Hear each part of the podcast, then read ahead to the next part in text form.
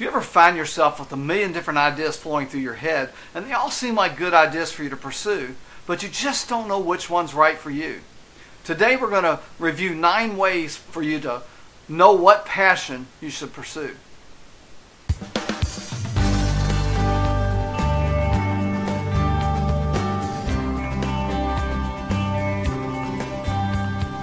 Welcome to the Prosperity RX Podcast. This is pharmacist Keith Abel with your prescription for prosperity.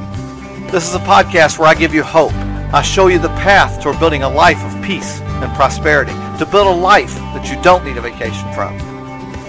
If you're willing to own up to it, to accept that you do have the power to change your circumstances, and that you're willing to do what it takes, then this podcast is for you. You truly can change your life and start on the true path toward financial peace and prosperity. W. Clement Stone, in his book, The Success System That Never Fails, said, If you cannot save money, the seed of success is not in you. So let's get on with the show. It can be difficult to find your way when you have a million different interests tugging at your soul. They all seem like they're waiting opportunities, but which one's the right path for you? Singling out just one passion can seem like you're giving up on other key interests, leaving you feeling unclear about whether you're picking the best possible option of, of all the ones that are available to you, or just going after something that might work but wouldn't be as fulfilling as it could be.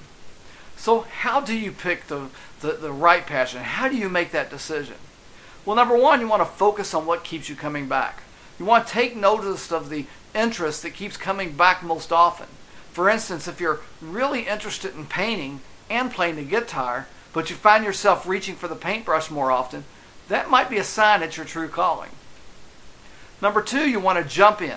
The only true way to know what passion you should pursue is to try them all. Pick one and go for it. If you end up not enjoying it, move on to the next one. Or if you find one that you really like, then do the others as a side hustle or a hobby. In today's world, there are plenty of opportunities to dabble in multiple activities. Number three, try month long experiments. There's no need to find your one true calling if you enjoy learning about multiple topics. But if you really want to explore your passion, then schedule a month of deep focus on one topic. Meet people in the industry or, or in that role. Read every relevant newspaper, book, blog that you can find. Wake up early and work on the topic. After 20 or 30 days of intense study, give yourself permission to either go for it or to drop it. Number four, you want to stay patient. Passion isn't something that we can just learn one day. When someone's passionate about something, it happens naturally. If you're not passionate about any of your interests, then you should consider just relaxing and learning more about yourself. And over time, you're going to discover new interests. So let your passion find you. Number five, ask others. Ask others in your circle to see what they think you're best at and what enthralls you the most. What do they consider your biggest strengths? Which interest causes your eyes to light up when you talk about them? This feedback is valuable when, when you're not sure about yourself. Number six, do nothing.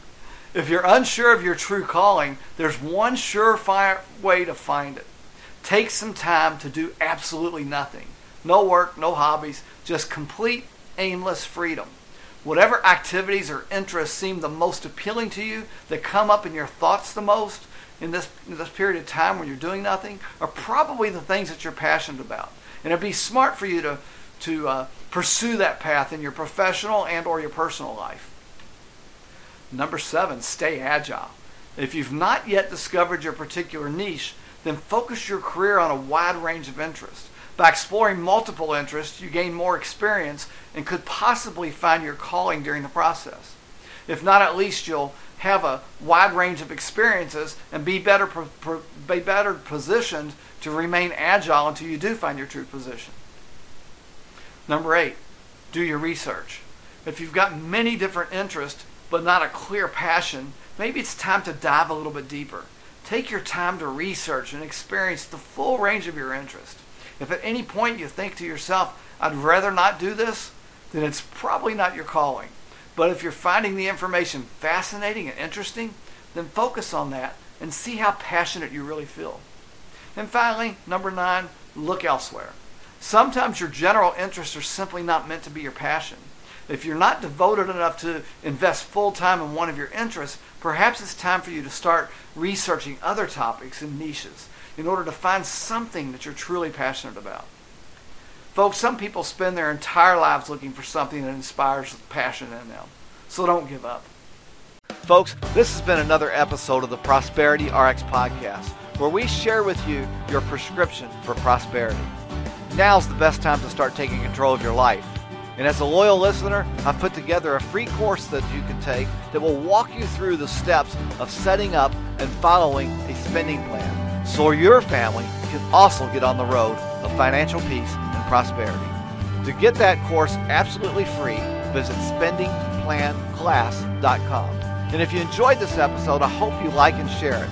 And in future episodes, I'll be covering many topics to teach you how to improve and to take control of your health as well as topics that encourage savings and debt freedom.